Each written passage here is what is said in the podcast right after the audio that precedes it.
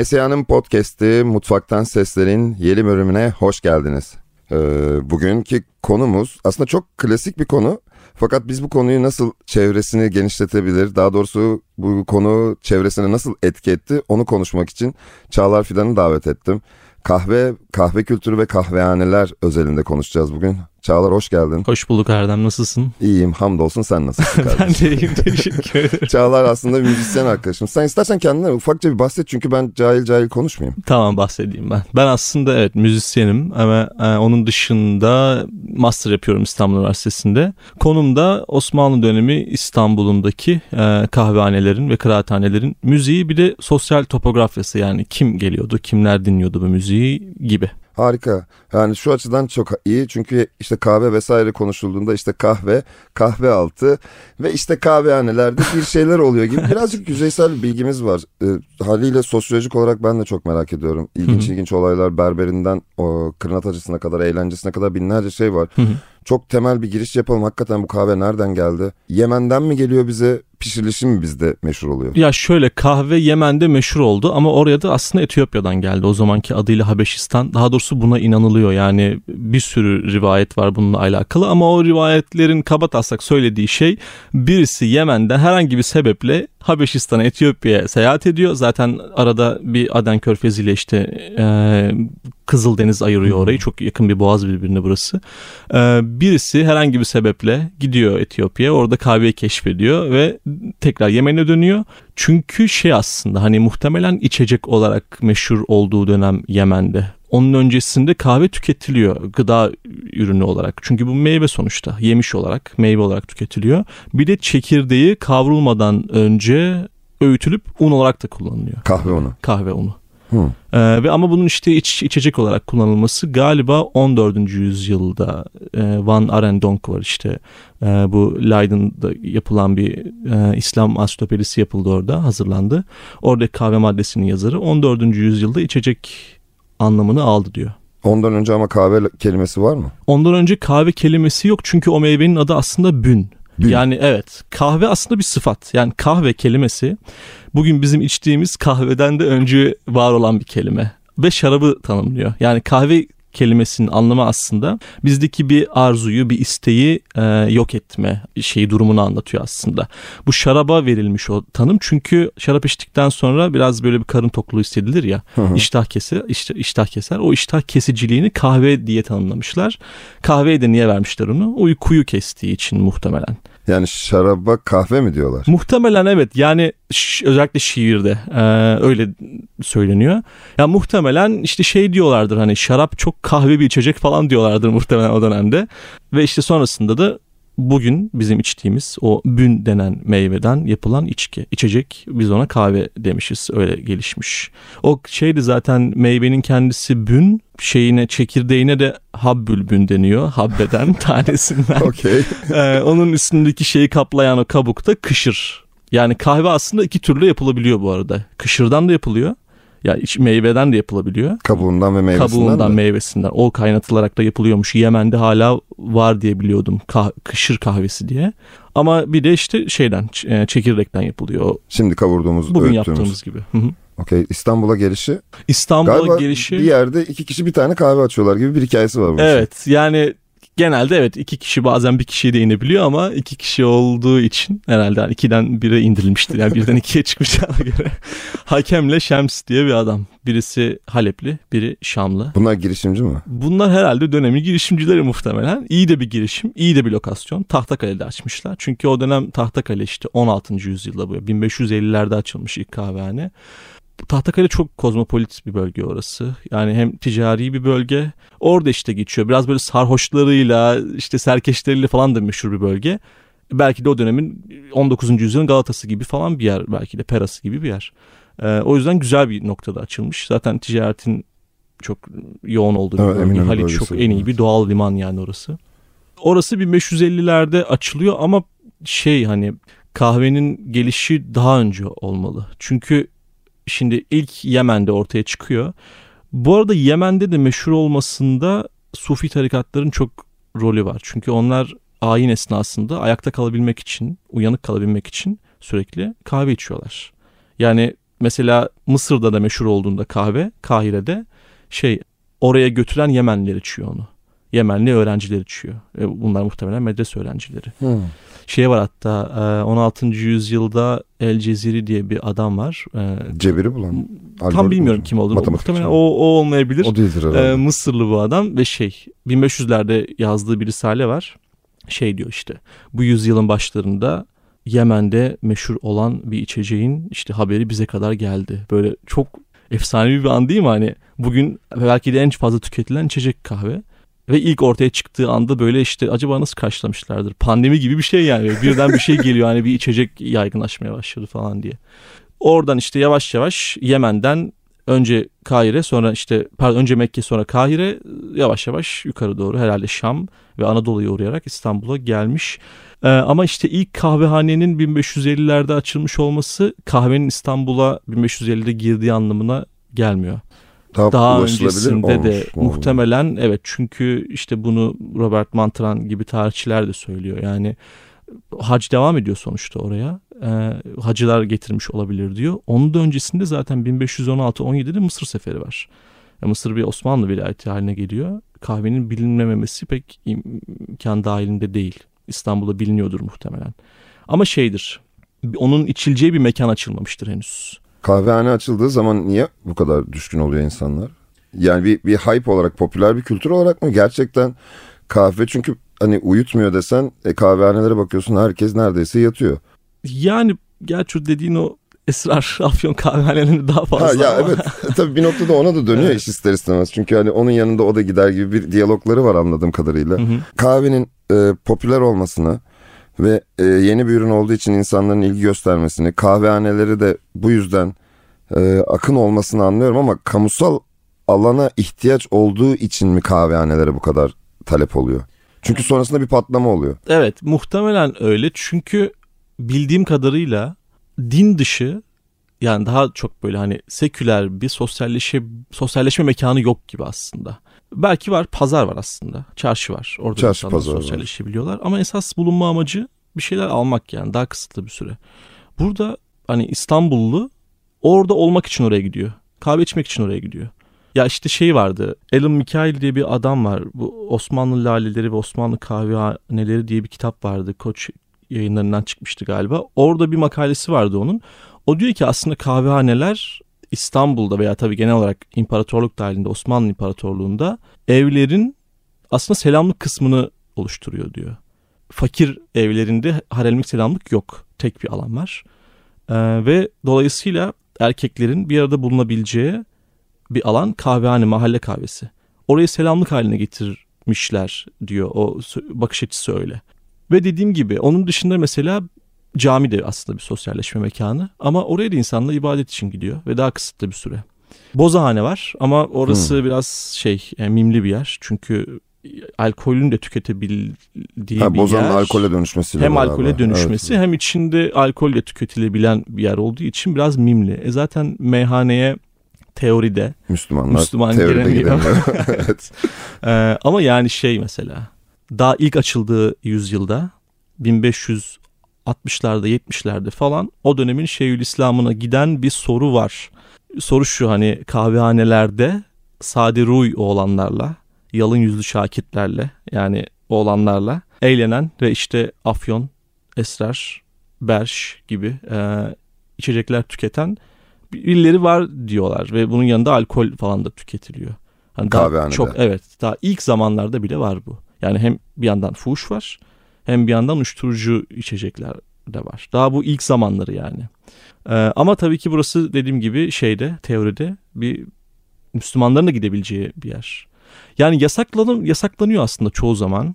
Bu yasaklamalar da hani hem kahvehane yasaklamaları daha ziyade ilk başlarda galiba kahve üzerinden gitmiş. Çünkü İslam inancına göre sanırım yanmış bir gıdayı tüketmek günah. Kahve kavrulurken yandığı iddia ediliyor işte o yasaklamak için. Ama sonradan Bir işte bahane olarak o zaman herhalde. ya Uydurmaya çalışmışlar muhtemelen, gibi. Muhtemelen öyle. Çünkü esas e, sorun özellikle 1600'lerde kahvehanenin bir tür her an böyle bir siyasi olarak işte bir problem yaratabilecek Ha, insanlar bir araya yer geliyor, birlikte, birlikte konuşacaklar, başımıza iş açılır. Evet. Klasik, bir devlet, yaklaşımı. dedikodusu Evet, anladım, devlet dedikodusu. O Devlet zaman da geçiyor bu. Okey, yani anladım. Na- Naima diye işte bir tarihçi var. O 16. yüzyılda Naima, bahsediyor. evet, evet, evet. O şey diyor işte hani kahvehanelerde işte insanlar gelip devlet adamlarını çekiştiriyorlar falan diye. Çünkü 1633'te çok ciddi bir yasak var 4. Murat döneminde. O da şöyle Cibali'de bir yangın çıkıyor. Bütün şehri alıyor sur içine. Ve o yangının şeyden çıktığı söyle- söylentisi yayılıyor. İşte bir kahvehanede tütün içenlerden. Tütün de 1600'lerin başında geldi e, İstanbul'a. Aslında çok yakın tarihler. Çok yakın tarihler. Kahve de öyle. Çok ilginç değil mi yani? Hani genel olarak dünya üzerinde de hani İstanbul'a tarihte- gelmeden önce de Bir şey soracağım. O tarihte dünyadaki lojistiği değiştiren bir yeni bir araç mı çıktı? Bilmiyorum Ee, ama şey İngiltere kökenli bir içecek yani İstanbul'a o? İstanbul'a o yoldan gelmiştir ama nasıl çok gelmiştir sağlam sert güneş seven bir şey ya. Bilmiyorum işte belki de Ben de merak ettim. Çünkü o dönemde birkaç bir şey daha oluyor. Yani baharat savaşlarının da birazcık hararetli olduğu bir dönem. Hı hı. Yani İpek yolu üzerinden mi geliyor acaba? Yani çünkü birkaç bir şey o dönemde Türkiye'ye doğru yani Osmanlı'ya doğru geliyor. Hı hı. Anadolu'dan geçiş yapıyor. Bunlar da zaten başa bela alan kahve. Kahvenin yanında da sonra da tütün geliyor. evet aha. Şu an hala kahve sigara devam eden bir ikili. hala devam ediyor aynen. ama o bahsettiğim uyuşturucu içecekler daha şey o birliktelik daha önceden. Çünkü bunları kahveye katıp da içiyorlar. O bahsettiğim Ha, filan esrarı, kahvene- evet, kahveye katıp da içiyorlar. Maşallah. Zaten şekerli bir yani kahve Osmanlı İstanbul'da şekerli tüketiliyor çoğu zaman. O birliktelik daha öncesinden beri var. Hmm. Şekerli tüketilmesinin bir nedeni var mı? Onu bilmiyorum. Ee, ya aslında bazen bazı seyyahlar şey de diyor hani şekersiz tüketiyorlar falan da diyor ama geneli benim okuduklarım içinde geneli şey e, şekerli tüketiliyor. Evet şu kadarcık bardakta orta şekerli ayarı bile yapılıyor insanların. Ya evet. Demek ki var bir geçmişi. Bence de vardır. Gerçi geçen bir tane sözlükle geçiyordu. Ee, bir kahve sözlüğü yapmıştı. Gündağ Kayaoğlu'ydu galiba. Orada şey geçiyor işte kancık kahvesi diye bir şey geçiyor. Yörükler diyormuş bunu. Şekerli kahve diyorlarmış. hani o yüzden acaba kötü bir çağrışım olduğu için bir yandan şekersiz de mi içiliyor acaba diye de düşündürüyor yani. Okey anladım. Peki kahvehanelerin e, sosyalliğe kapıyı açtığı zaman anladığım kadarıyla kahvehaneler kapıyı açıyor. içeriye insanlar girmiş oluyor ve içer, dışarıdaki ne varsa oraya da getiriyor. Evet. Kahvehanelerde farklı farklı kültürler oluşmaya başlıyor. Evet. İlk ortaya çıkan kendini belli eden hani bu afyon uyuşturucunun dışında kimler oraya müdavim olmaya başlıyor? Şöyle e, Şairler mi, müzisyenler mi, meddahlar mı? Bu benim de çok böyle bu ara ilgimi çeken bir şey. Tezde de oturtmaya çalıştığım şey bu. Ee, ilk açıldığında aslında daha ziyade orta ve üst tabakanın devam ettiği bir yer gibi gözüküyor. Hmm. Yani o dönemin tarihçisi mesela Gelibolu Mustafa Ali buraya daha ziyade işte böyle gelip şiir okuyan, kitaplar okuyan e, kişiler daha böyle bir entelektüel bir tabakası var gibi. Veya mesela Rum diyarı şairlerinden bahsediyor. Yani Anadolu şairlerinden tabii ki İstanbul'da dahil bunun içine. Onları eleştiriyor şey diye. İşte İranlı şairler bir hocaya tutunuyorlar ve hep onun peşinde e, bir öğrenciliklerini sürdürüyorlar. Ama burada öyle değil diyor. Hemen böyle birkaç şiir yazabildin mi veya söyleyebildin mi? Hemen kendini şair zannediyorlar diyor. Ve şey diyor işte bizim şairlerden muradımız yani istediğimiz aslında işte böyle sadece e, hafızaya kazınacak birkaç şiir söylemekle yetinen değil. Hatta tahta kalelere, kahvehanelere dadanan işte oradan çıkmayanlar hiç değil diyor. Yani muhtemelen bu insanlar şair takımı kahvehanelerde çok zaman geçiriyorlardı. Bunun sebeplerinden biri şey de olabilir. Bir patronaj meselesi de olabilir. Bir hami arama. Çünkü aynı zamanda şeyde hani bürokraside görevli veya işte askeriye sınıfında görevli insanlar da gidiyordu oraya muhtemelen. Ve şairlerin geçim problemi şey hani daha doğrusu geçim yolları sadece bu patronaj ilişkileriyle yürüyor. Ama 1500'lerin son çeyreğinden itibaren özellikle Anadolu'da çok ciddi bir karışıklık başlıyor. İşte bu Celaliye isyanları bunların başında. Onun dışında daha böyle global olarak bir Akdeniz e, iklim krizi de var. Yine 16. 17. yüzyıllarda. Nasıl bir iklim krizi? Ya şöyle ekinlerle ilgili hani daha doğrusu bir e, yanlış hatırlamıyorsam bir soğuma var ve çok istenen zamanda hasat elde edilemiyor. Ve müthiş bir nüfus patlaması var bütün dünyada. Çok çok müthiş bir nüfus patlaması. Özellikle bu nüfus patlaması da Anadolu'da çok sayıda bekar genç erkek popülasyonunu patlatıyor, arttırıyor. E bunlar geçinemiyorlar tabii ki. Çünkü ailelerin toprakları var ama o topraklar kendilerine bölüşülemiyor bir şekilde. Ve bunlar ya isyana başvuruyorlar. İşte Celal isyanlarının o dönemde patlak verdiği bir dönem. Ya büyük şehirlerdeki medreselere gidiyorlar. Bursa, İstanbul, Edirne gibi. E, ya da topraklarında kalıp açlıkla bir şekilde mücadele etmeye çalışıyorlar kıtlıkla. O çok büyük şehirlere çok fazla bir şey göç baskısı oluşturmuş. İşte tam o yıllarda bir de daha çok 17. yüzyılda İstanbul'un nüfusundaki nasıl diyeyim o pay coğrafyalara bölünen pay çok çeşitleniyor. Anadolu'dan gelen insanların... Ama İstanbul'a girmek o kadar kolay değil ya. Gene. Ya bir... onun önlemleri çok daha sonrasında alınıyor aslında. Hani mesela 18. yüzyılda falan daha böyle yoğun onlar. Yani işte bu bostancılar vesaire evet, işte bostancı bazı... başları bekliyor. Yani evet, neredeyse şehir başında... şehrin başında yollarında bekliyor insanları niye geliyorsun vesaire. Hani içeri Aynen. alması zorlaşıyor. Bu sonradan çok olan zor. bir şey mi? Bu, bu bahsettiğim uygulamalar daha ziyade 18. yüzyılda daha fazla. Mürür tezkereleri var mesela işte. O ne? O da bir çeşit kefalet sistemi. Senin buraya gelmeden önce burada bir kefil bulman ha, evet, lazım. kefilin olması lazım. Ee, ve o belgeyi şey yapman lazım. Bu da yanlış hatırlamıyorsam yine 18. 19. yüzyılda daha fazla kullanılan Ondan önce şey. yol geçen anı gibi herkes gelip geçebiliyor Galiba öyle. Yine ara ara şey var. Ya zaten bunlar hani nasıl diyeyim? Benim bildiğim kadarıyla anladığım kadarıyla Şimdi bazı işte bir ferman yayınlanıyor ama o fermanın geçerlilik süresi hani bir bu şey gibi değil yani. Bir, bir sonraki padişah da tekrar yayınlaması lazım o fermanı. Çünkü bütün şeyler sistem alt üst oluyor. Hani bir devlet e, sürekliliği getiren bir şeyler değil onlar. O fermanlar, o emirler öyle şeyler değil yani. Hani geçici o zaman. Bir... Geçici veya çoğu zaman belki uygulanmayan bile şeyler aslında çok da tanıdık yani Türkiye'de de bir sürü yasak var. Ya bugün var. de öyle. Anladım. Aynen. De facto hani, devam ediyor her şey. De facto her şey devam ediyor dediğin gibi. Pratikte ya, teoriyle pratik hiçbir zaman örtüşme demeyeyim tabii de. O Peki o zaman bunlar geldiklerinde o kadar fazla insan çeşitliliği e, bu insan çeşitliliği de kahvehanelere dadanıyor. Kahvehanelere dadanıyor ve bir de şey var tam o dönemde çakışan bir olay daha var. Ee, Yeniçerilerin esnaflaşma süreci. Ve bunlar da işte şeyler hmm. geçim sıkıntıları olan insanlar işte geçen okudum yine 1500'lerin sonunda bir Yeniçerinin hamama gidecek parası bile yoktu diyordu bir tarihçi. Çok ciddi problemleri var. O yüzden e, sürekli seferde olamıyor ve Yeniçeri ocağının aslında devşirme usulü olması gerekiyor ya hani dışarıdan bir mesela Müslüman bu ocağa giremez aslında.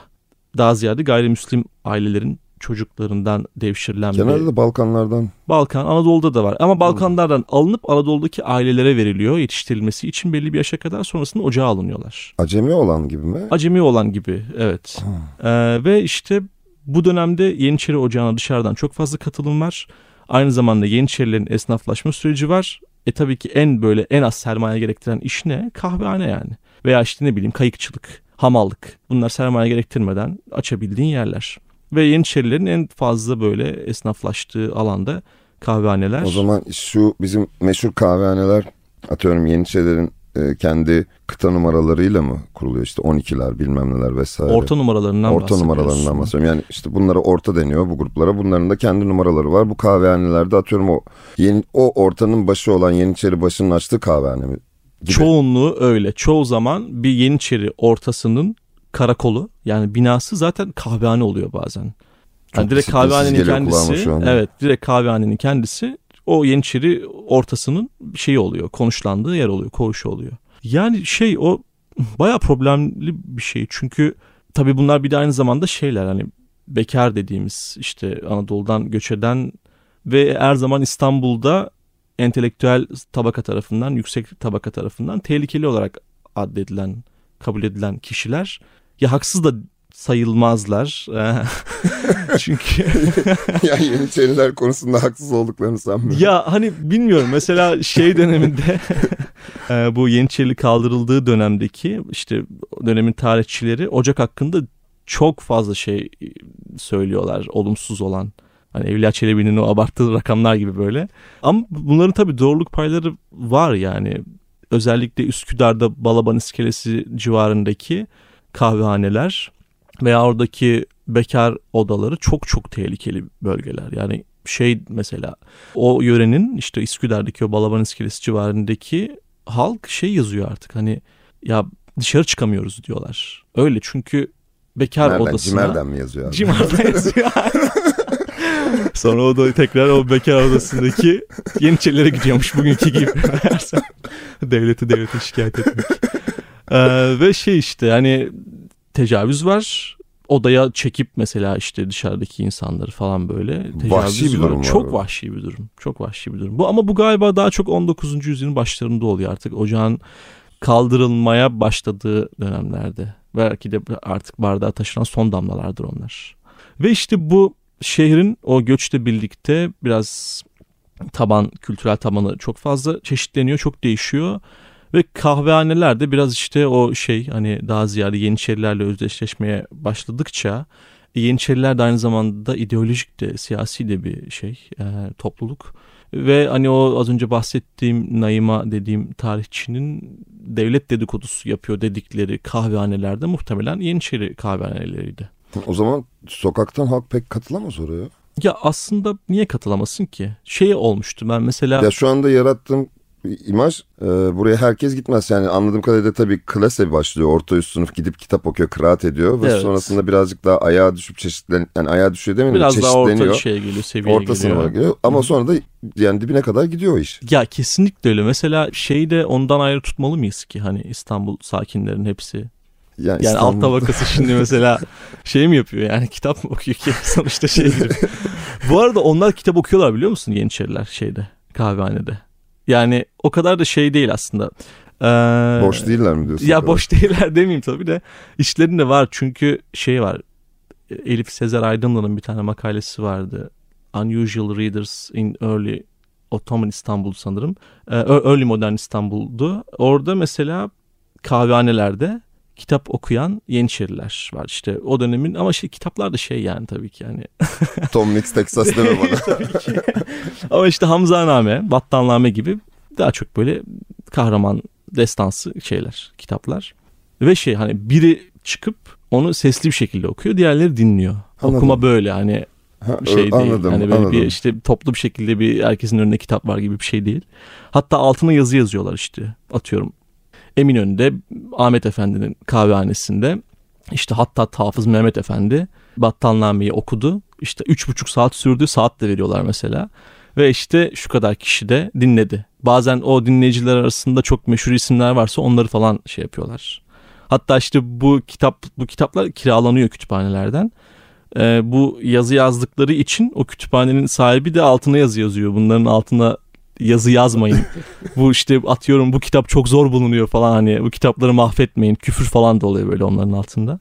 Yani çok da şey değiller aslında hani böyle kitap okuyan bir kısımda varmış demek ki. Ee, Kahvehane ne, ne zaman çeşitleniyor? Yani daha doğrusu insan çeşitliliği nasıl kendini içeriye aksettiriyor? ya ben bunu Müzisyeninden berberine sünnet. Çünkü kah- kahvehane sahibi sünnet de yapıyor benim bildiğim. sünnet de yapıyor, berberlik Yani hepsi yapıyor. değil de hani yap- yapıyorlar. Berberlik yapıyor. Onu Zaten yapıyor. aslında galiba şey kahvehane sahibi sünnet yapıyor değil de berber galiba sünnet yapıyor. Makası olan Ber- yani yapıyor berber de gibi bir şey. kahvehanede şey zaten işte olan birisi. Hani Berberler de seyyah zaten. seyyahlar veya işte şey hani direkt aslında berber dükkanları da var. Mesela bu 1633'te dedim ya bir yasak oldu diyor. 15 yıl falan sürdü onun yasağı. Ee, 4. Murat döneminde başladı o yasak 1633'te. Bir sonraki padişah gelene kadar sürdü. Ama tabii ki kahvehaneler yani sence yok değildi yine o dönemde. Hani yine bu pandemi döneminde falan hatırlıyor musun? İşte berber Kaçak göçek açık olan Evet yerler. böyle otoparkta falan şey yapıyorlar. Baskın falan vardı böyle berber yani. Ne oluyorsa sanki. Neyse. o dönemde de yine şey koltuk kahveleri ortaya çıkıyor. Koltuk kahveleri dediğin ayaküstü mü? Şöyle ayaküstü değil olamaz muhtemelen çünkü yasak ya. Bir berber dükkanını açıyorsun. Arkası, arkada bir kapısı daha var. Kapıdan giriyorsun orası bir kahvehane. Ha. Koltuk kahvehanesi işte. ha. Daha biraz daha şey yani gizli saklı bir yer. Kuytu köşede yerler. Müzisyenler ne yapıyor abi kahvehanede? Müzisyenler... Ya daha doğrusu kahvehaneye insanlar kahve içmenin dışında her şey için gidiyorlar belli ki yani. Kahve de içiliyor ama Evet. bir de hayat kazanmak için gidiyorlar insanlar anladığım kadarıyla. Müzisyeni, şairi, berberi. Hı hı hı hı. İşte zaten şairlerden örnek vermiştik. Hem orada bir hami de bulmaya çalışıyor, patron bulmaya çalışıyor kendisine. Yani kahvehanedeki müziğin ilk örneklerinden birisi belki de ilk örneği bir tane minyatür. O minyatür de çok meşhurdur böyle. Bir Osmanlı Coffee House falan yazdığında, Ottoman Coffee House yazdığında ilk çıkan minyatürdür o. 1620'ye tarihleniyor galiba. O Dublin'de bir tane müze kütüphanede duruyor o minyatür. Orada müzisyenler var. İkisi sırtı dönük bir şekilde işlenmiş minyatüre. İkisi de böyle yüzleri bize dönük. İki tane köçek var. Ortada oynuyor. Yani orada bir eğlence müziği var. Raks müziği var. Ee, bir dans müziği var daha doğrusu. Yani bu kahvehanede oluyor. Bu kahvehanede oluyor. O şeyde minyatür şey zaten. Ya adam onu hani bir kahvehanede olabilecek bütün faaliyetleri bir minyatürde Resmetmiş. resmetmiş, gibi. Aynı anda hepsi olamıyordur çünkü bir, bir anda kitap okuyanlar da var. Bir anda köçek oynarken, oynarken herhalde kitap okumuyordur yani muhtemelen. Öyle bir ses yalıtımına kahvehane sahip değiller. aslında meyhane gibi bir şey mi dönüyor zaman içinde orada? Nasıl? E, köçeklerin illa meyhanelerde oynaması Yok hayır e, alkol de alıyorlar dedin ya bir noktada. E işte bunlar biraz daha senin dediğin gibi hani belki defakto bir meyhane olmuş oluyor. Ha, Yani bunlar bölgesine göre tarzı olmuş oluyor belki. belki de bölgesel olarak değişiyor mudur bilmiyorum. Ee, ama birkaç şey vardı mesela işte bu sicillerde, kadı sicillerinde kahvehanesinde işte alkol olduğu için kapattırılan Hmm. veya fuhuş yapıldığı için kapattırılan atıyorum Bozcaada'ya sürülen İbiş diye bir adam vardı mesela. Bu bir kahvehane sahibi. Ee, Hayırdır ne olmuş başına ne gelmiş? İşte muhtemelen o şeydi alkol tükettiği içindi galiba kahvehanesinde. Zaten Reşat Ekrem Koçu şey diyor Yeniçeri kahvehanelerinde alkol tüketiliyordu diyor ama onun bahsettiği dönemler muhtemelen daha geç hani 18. Aha, okey, ona yakın yüzyıllar falandır. Ya müzik var evet Ee, ama müziğin esas renkli olduğu kısım 19. yüzyılda. Onlar da tulumbacıların kahvehanesinde. Ee, semai kahve, kahveleri dediğimiz işte kahvehane türlerinde. Bunlar Semai kahveleri ne demek? ya şöyle aslında semai bir tür, bir halk edebiyatı ve halk müziği türü. Ee, ona isim olarak verilmiş o semai kahvehanesi. Çünkü orada semai okunuyor. Bu bahsettiğim form okunuyor. Bunlar biraz daha böyle improvize doğaçlama söylenen şeyler. İşte sözleri böyle eğlenceli diyeyim. Mesela bir semainin e, başlama şeyi vardır işte şu cümleyle başlar. Efendim hu, nasibim bu, tecelli taksirat yahu, ciğer yandı, kebap oldu, efendim bana bir su. İşte böyle bu cümleyle başlıyor. Veya E, ciğer yandı yerine Ermeniler şey diyormuş. Topik yandı. e, kebap oldu. Aman ahbar bana bir su. İşte o kendi aralarında e, birbirlerine şey yaptığı e, Çağırma söylediği sesleri, şeyler, şeyler. çağırma sesleri gibi. Okey. Bu işte ona isim olmuş yani. O semai kahvesi ona isim olmuş. Yoksa çalgılı kahve falan da diyorlar bunlara. Semai kahvelerini diğerinden ayıran bir özellik vardır o zaman. Diğeri kültürel dediğin? anlam. Yani diğer kahvelerden. Ya aslında temelinde kahve içiliyor burada. Veya çay içiliyor işte. Ee, yanında bir şeyler ikram ediliyor falan. Çay var mı o zaman acaba? Çay tabii daha sonra ya aslında şeyde 19. yüzyılda. İranlarla birlikte falan daha çok artıyor. Bir kahvenin içinde bir gün nasıl geçiyor aslında onu merak ediyorum. Ya onu tabii ki şey bilemeyiz ama yapılan işte faaliyetler var. O minyatürde geçiyor. Mangal oynuyorlar mesela. O bir Arap oyunu. Ee, Kağıt oyunu mu? Yok Masaüstü şey gibi şey. böyle sanırım zarla falan da oynanan böyle biraz daha tavla gibi bir şey aslında. Ee, tavla oynanıyor. Satranç e, oynanıyor öyle hatırlıyorum. İşte bir şeyler okunuyor. Ee, bir kitap okunuyor veya bir şiir okunuyor. Şairler geliyor. Şiirler söylüyorlar. Ee, şey mesela bu 1582'de Şehzade Mehmet'in de galiba bir sünnet düğünü var ve orada bütün esnaf, bütün İstanbul esnafı bir geçit düzenliyor. Orada kahveci esnafı da böyle bir portatif bir kahvehane yapmışlar. Tekerlek üstünde gidiyor esnada çünkü alay yani devam etmesi lazım. Orada şey var işte kahvehanenin içindeki faaliyetlerde kahve içilmesinin dışında sadece mangala oynayanlar var bir tek. O da herhalde şeyden o kahvehanenin ilk açıldığı zamanlarda ilk açan o Araplara atfen herhalde. Yani muhtemelen kahvehane İstanbul'da Arap imgesiyle şey yapılıyordu. Eşleşiyor. Çünkü bak şey mesela bu çok ilginç. Bu e, 1826'da ocak kapandığında Yeniçeri Ocağı kapandığında Vakanüvis Esat Efendi diye biri. E, o bir kitap yazdı. E, bu ocağın kaldırılmasıyla alakalı. Bu ilk kahvehaneyi açanlardan Arap kalleşleri diye bahsediyor mesela. Ve şey mesela hani bu düşünsene 1550'lerde ilk açıldığında böyle toplumun en üst tabakasının en kaymak tabakanın devam ettiği bir yer. Bundan 2-300 yıl sonra bir tane böyle vakanüvis diyor ki işte iki Arap kardeşinin açtığı kahvehane diye bahsediyor. Ya o kahvenin imgesi algılanışı ne kadar düşmüş yani o dönemde. Ee, ve az önce işte konuştuğumuz meseleyle de bağlantılı bu. Sürekli böyle bir aşağı doğru bir ivme var. Hani kahvehanenin müşteri profili şeyinde konusunda. Anladım, şu ankinin tam tersi. Yani günümüzde kahve fazlasıyla değerlendi. Ha, evet. Evet. Geleneksel kahvehaneden bahsediyorsunuz. Evet, geleneksel, kahve, geleneksel kahvehane pek kalmadı galiba zaten. Ya. Bugün yani İstanbul üzerinde çok kalmadı. Ya belki mahalle aralarında mahalle aralarında var. İnsanlar da kahvehaneye pek gitmiyor. Yani anca altılı oynadığında falan falan görüyorum. evet, İnsanları böyle elinde kuponla ya da işte evet. gazetesini okurken de yaşlı gençlerin çok azı ben kahvehanede görüyorum. Evet o geleneksel kahvelerden bahsediyorsun. Geleneksel kahvehane. Bir Çorlulu Ali Paşa işte hani Beyazıt'ta olduğu için bir de atmosferik olarak herhalde insanlar gidiyor. Hı hı hı. Kadırga'da var işte Tulumba kahvehanesi hı hı. Arif abinin. Hı hı. Başka Bakırköy'de Bakırköy'de birkaç tane büyük yerde var aslında. Merkezi yerlerde var. Ama o zaman herhalde İstanbul'un her yerinde kahvehane var. O zamanlar çok fazla var. Yani ayaklı kahvehane deniyor işte İstanbul'la.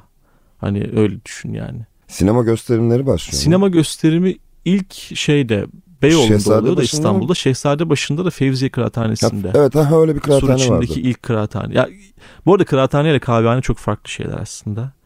Ee, ilk kıraathane 1857'de açıldı. Okçular kıraathane başında. diye mi açıldı? Kıraathane diye açıldı. Okuma yapılan yer. Kıraathane Osmani. Adı tam olarak böyle Osmanlı Kıraathanesi.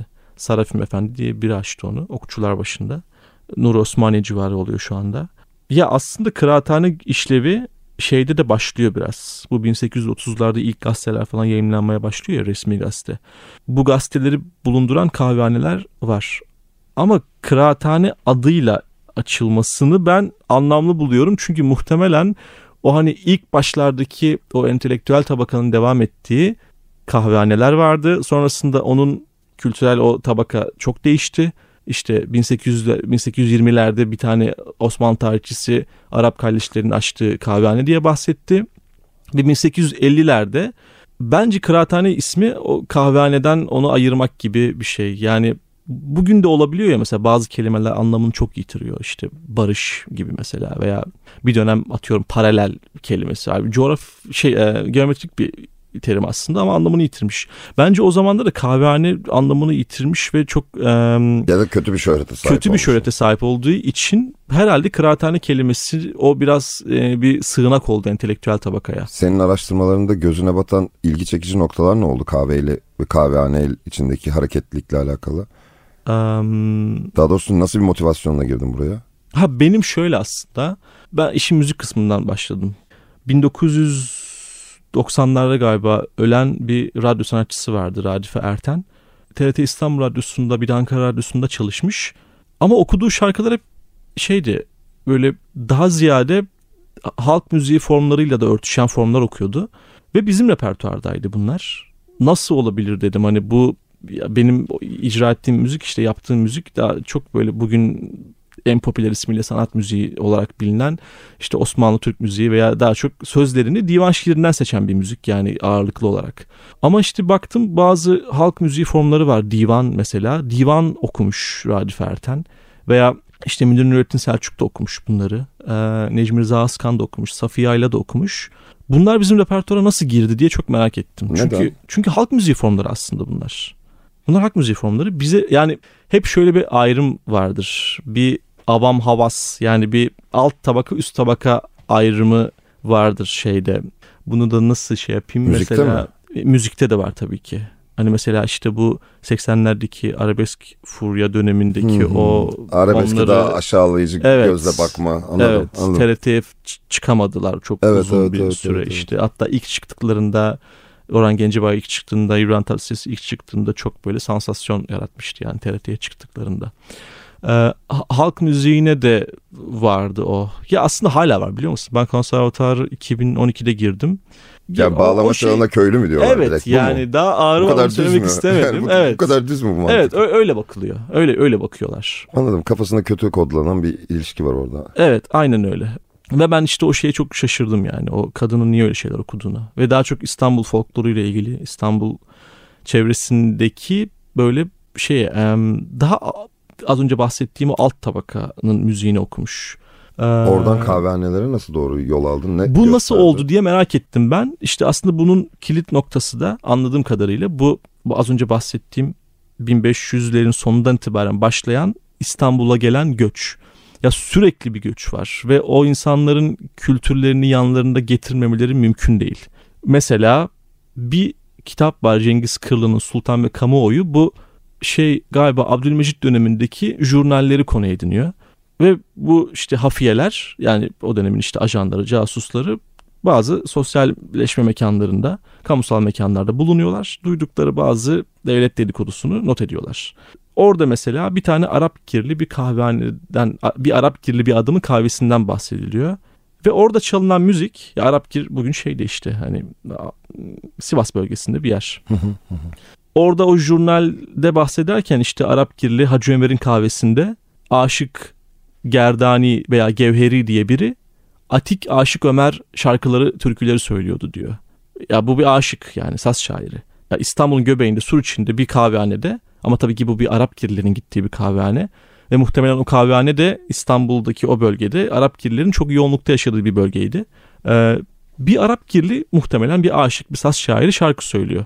Yani bu kahvehaneler veya bekar odaları, hanlar o müziğin şey olduğu yer. İstanbul'da sirkülasyona girdiği yerler. Bana çok ilginç geldi bu. Yani mesela şeyden bahsediyor bir Bulgar bir adam var. E, Beliçkov'du galiba adı. 1800'lerin sonlarında ve 60'larda 1860'larda 70'lerde bal kapanına giriyor. Bal kapanı da Bulgarların çok böyle yoğunlukta ticaret yaptığı bir yer. Üst katında bekarlar kalıyorlar. Yani bunlar zaten o tüccarların yanlarında çalışan işte çırak falan filan. Ve işte akşam olunca diyor han dükkanları kapanırdı. O çıraklar bekar odalarına çekilirlerdi ve toplanıp Bulgar türküleri söylerlerdi diyor. E bu bir şekilde girmiş. Mesela sonrasında işte atıyorum tamburacı Osman Pehlivan diye bir adam. O da yine Bulgar kökenli. Bu adam radyoda şarkılar söylemiş. Yani o Bizim sirkülasyon evet. O sirkülasyon çok öncesinde başlamış olması gerek. Bu 1600'lerde veya 1500'lerin sonlarında o göçle birlikte. Beni çeken kısım bu oldu. Yani İstanbul'a Anadolu'nun veya Taşra'nın müziği nasıl girdi? Hangi yollardan girdi? Ben Yani orada açık bulduğu nokta kahvehaneler. kahvehanelerin sosyal- sosyalleşme mekanı, sosyalleşme mekanları olması ve işte müziğin de sirkülasyona girdiği yerler olması. Alışveriş nasıl olmuş müzikte?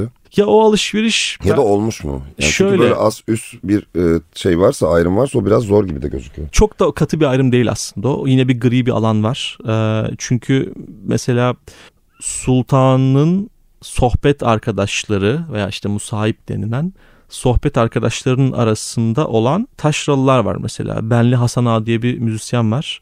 Bu adam Edirneli. Babası bir helvacı aslında. Ee, ama işte 1640'lardaydı galiba veya 1620'lerde falan bir padişahın çok yakın bir sohbet arkadaşı olabiliyor. Yani ona aynı zamanda tambura çalarmış. Yani bu bir aşık sazı aslında. Bir hani daha ziyade taşra müziğinin sazı bu. Hı. Onu çalabiliyor yani. Veya işte Ali Ufki de- denen bir adam var. Bu Osmanlı müziğindeki eserleri ilk notaya alan kişilerden birisi. Polonyalı aslında Albert Bobowski diye bir adam. Ee, sarayda buna işte bir müzik hocalığı görevi verilmiş. Onun notaya aldığı bir sürü halk müziği parçası var. Türküler var. Bu Ali Ufki'nin kayıtları var mı elimizde? Tabii var Günümüze notaları var. Hat, tabii onlar okunuyordu hatta. Ha. Ve işte bazı formlar o dönemlerde o senin bahsettiğin şeyi sağlıyor. Hani işte semai mesela veya varsağı. Varsağı da yine bir taşra müziği şey formu. Türkü formu. Veya Nedim mesela işte o en meşhur divan şairlerinden birisi. Hece vezniyle yani halk edebiyatının o temel taşı olan hece vezniyle türkü yazıyor mesela 1700'lerde. O aslında öyle bir gri bir alan var dediğim gibi.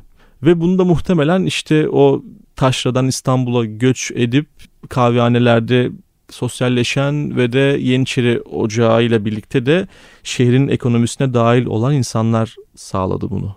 Harika. Hı hı. Okey süper. Peki kahvehanelerin içindeki alışveriş nasıl oluyor diğer yandan? Yani insanların Hadi ben müziği dinledim. Birisi kitabını okuyor. Birisi bir şey yapıyor. Diğerleri ne yapıyor kahvehanede? Şeyler mi diyorsun? Diğerleri değil. Yani diğer misafirler. Bir Bütün an- gün kahvehanede bir insan ne yapıyordu? ya bütün gün değil tabii ki. Bu insanların Ben işleri de hatırlıyorum, ben oluyor bir- ya. Evet ya bir sürü sahne yarattım ya orada kaldı kafamda. Genelde şöyle oluyor yani işinden çıkıyor, evine gidiyor, yemeğini yiyor ve dışarı çıkıyordur. Kahvehaneye gidiyordur. Kapanana kadar kahvehanededir yani. Başka ne yapacak ki? LOL oynuyor diyebiliriz. Yani. kahvehanede olur.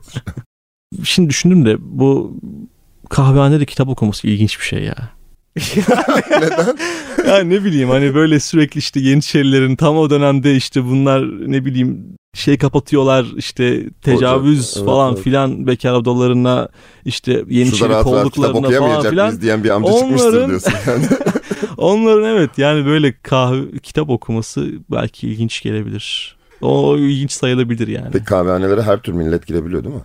Tabii tabii tabii. Hani meyhanelere te- te- teorik olarak Müslümanların girmesi yasak da. Evet ama şey e, yine de mahalle mahalle biraz ayrıldıkları için e, hani atıyorum Rumların olduğu bir bölgedeki En gaddar kahvehane hangisi? en gaddar kahvehane diye bir şey duymadım ama muhtemelen bu şey çok tehlikeli bir bölgedir. Oradaki Üsküdar. Balaban dedin. Üsküdar Balaban bir de şey e, bugünkü e, fa- şey Eminönü'ndeki Hidayet Camii'nin olduğu yer Melek Girmez Sokağı. O dönemde işte şeylerin- Maşallah ismi de zaten çok şey Öyle. ifade Son, ediyor. sonradan verilmiştir o isim tabii de. Orası 2. Mahmut döneminde yerli bir olan bir yer. Şey ocağın yine kaldırılmasıyla birlikte galiba veya daha önce de olabilir tam hatırlayamadım. Oralar bayağı bir problemli yerler olsa gerek. Oradaki kahvehaneler. Peki bize veri çıkartan, üretimin yapıldığı ya da sonradan kıraathaneye dönen daha entelektüel lokasyonlar ha, var mı? kıraathanenin ortaya çıktığı bölge direkler arası Şehzade. Şey- Şehzadebaşı. E çünkü şey e, bürokrasinin çok e, yükselişe geçtiği bir dönem ya o dönem. Hani işte tanzimatla birlikte. İşte bazı Babali içindeki bazı işte şeyler e, bürokratik odalar kuruluyor. Tercüme odası kuruluyor.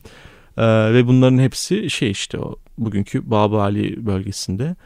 Direkt divan yolunda işte açılan kıraathaneler var. Divan yolunda Arif'in kıraathanesi ve e, buraya gidenler de zaten çok da yani bizi şaşırtmayacak şekilde bürokratlar, yazarlar, şairler gidiyor. Orada yapılan müzik de tabii ki şey değil, semai kahvesinde yapılan müzik değil işte. Orada daha ziyade toplumun o üst tabakasının müziği yani bugün sanat müziği denilen müzik Peki yapılıyor sanat orada. müziği Sazlarla aslında bunu ayırt edebiliriz. Ya çünkü ya bu isimlendirme meselesi çok problemli bizde. Evet, evet, ben de çok onunla çok- problemli. onu soracaktım. Ya Türk sanat müziği ismi 1960'larda ortaya çıktı. Çıkarıldı, ortaya atıldı.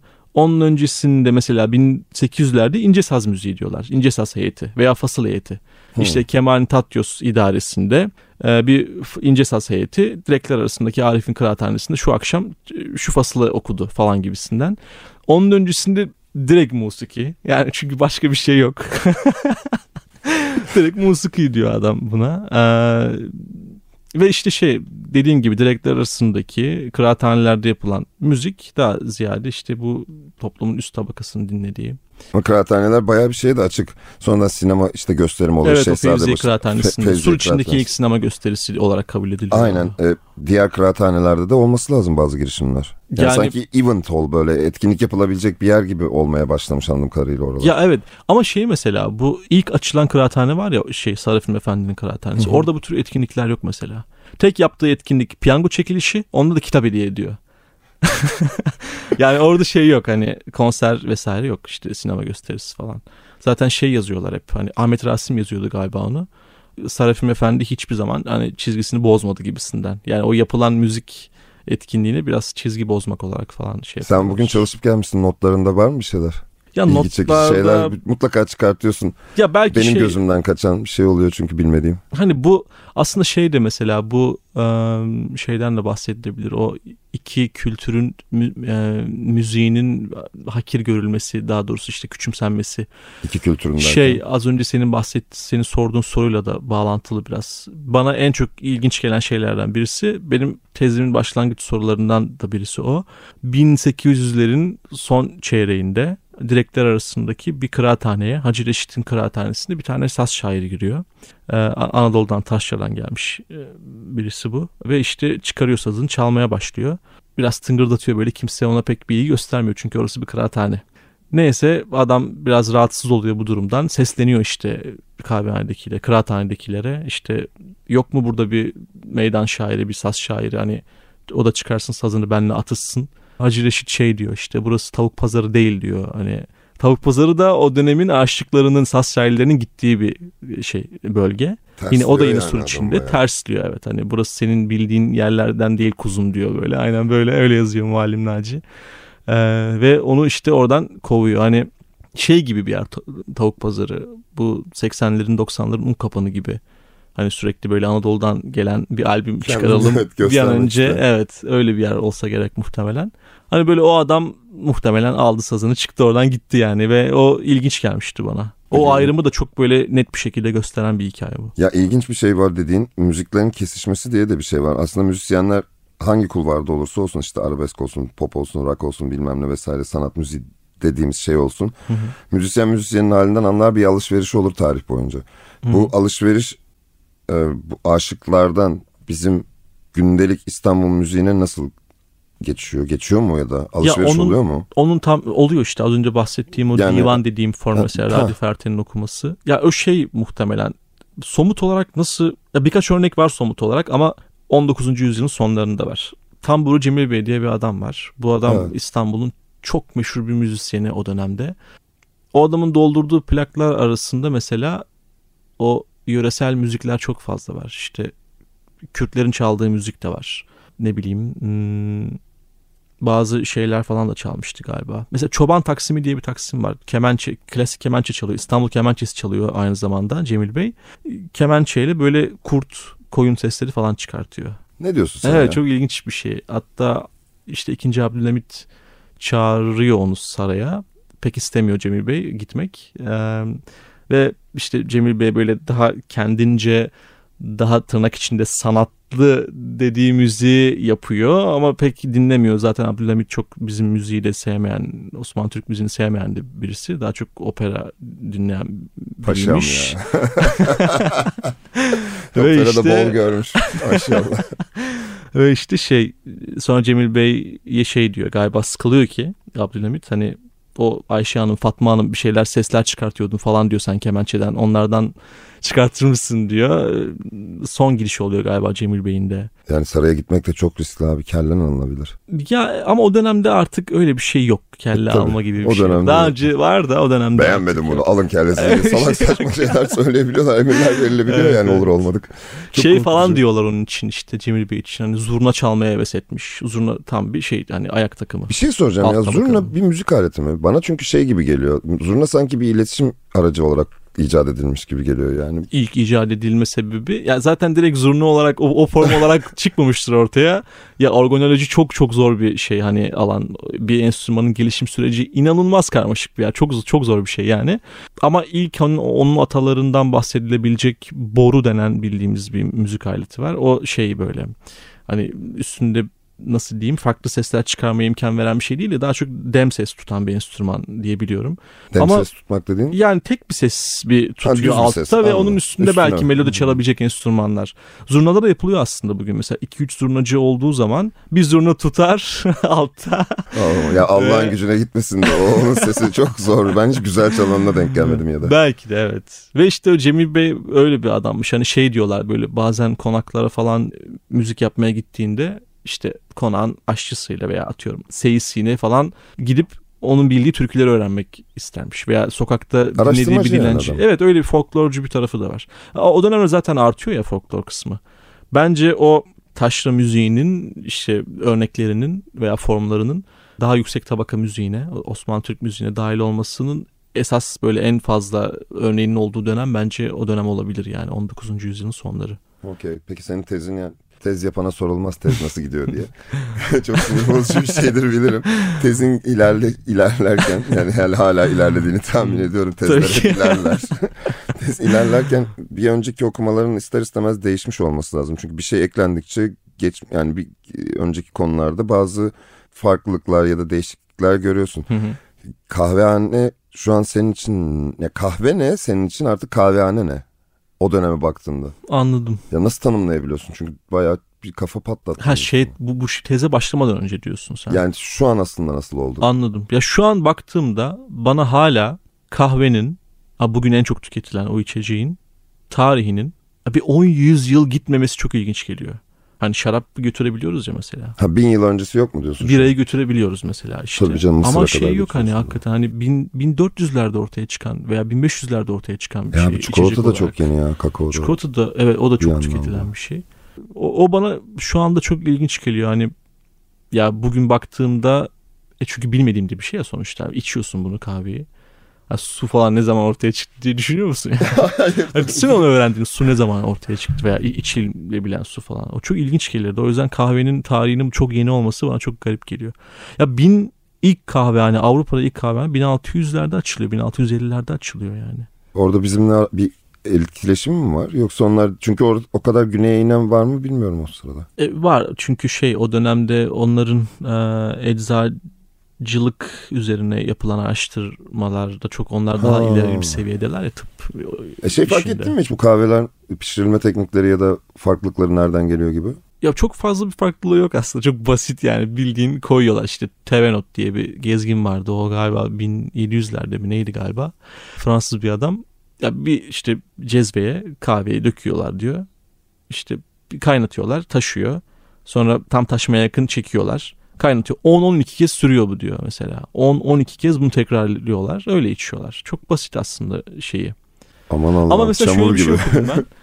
Bu Avrupa'ya ilk gittiğinde herhalde o işte öğütülmüş kahveyi biri götürmüş. Ama nasıl demleneceğini bilmedikleri için ya tam yanlış hatırlıyor olabilirim ama normal su yerine tavuk suyuyla falan demlemiş bunu böyle bir tane birisi ve hani şey diyordu yani Avrupa'da kahve belki daha önce de tanınabilirdi ama yanlış bir demlemeyle.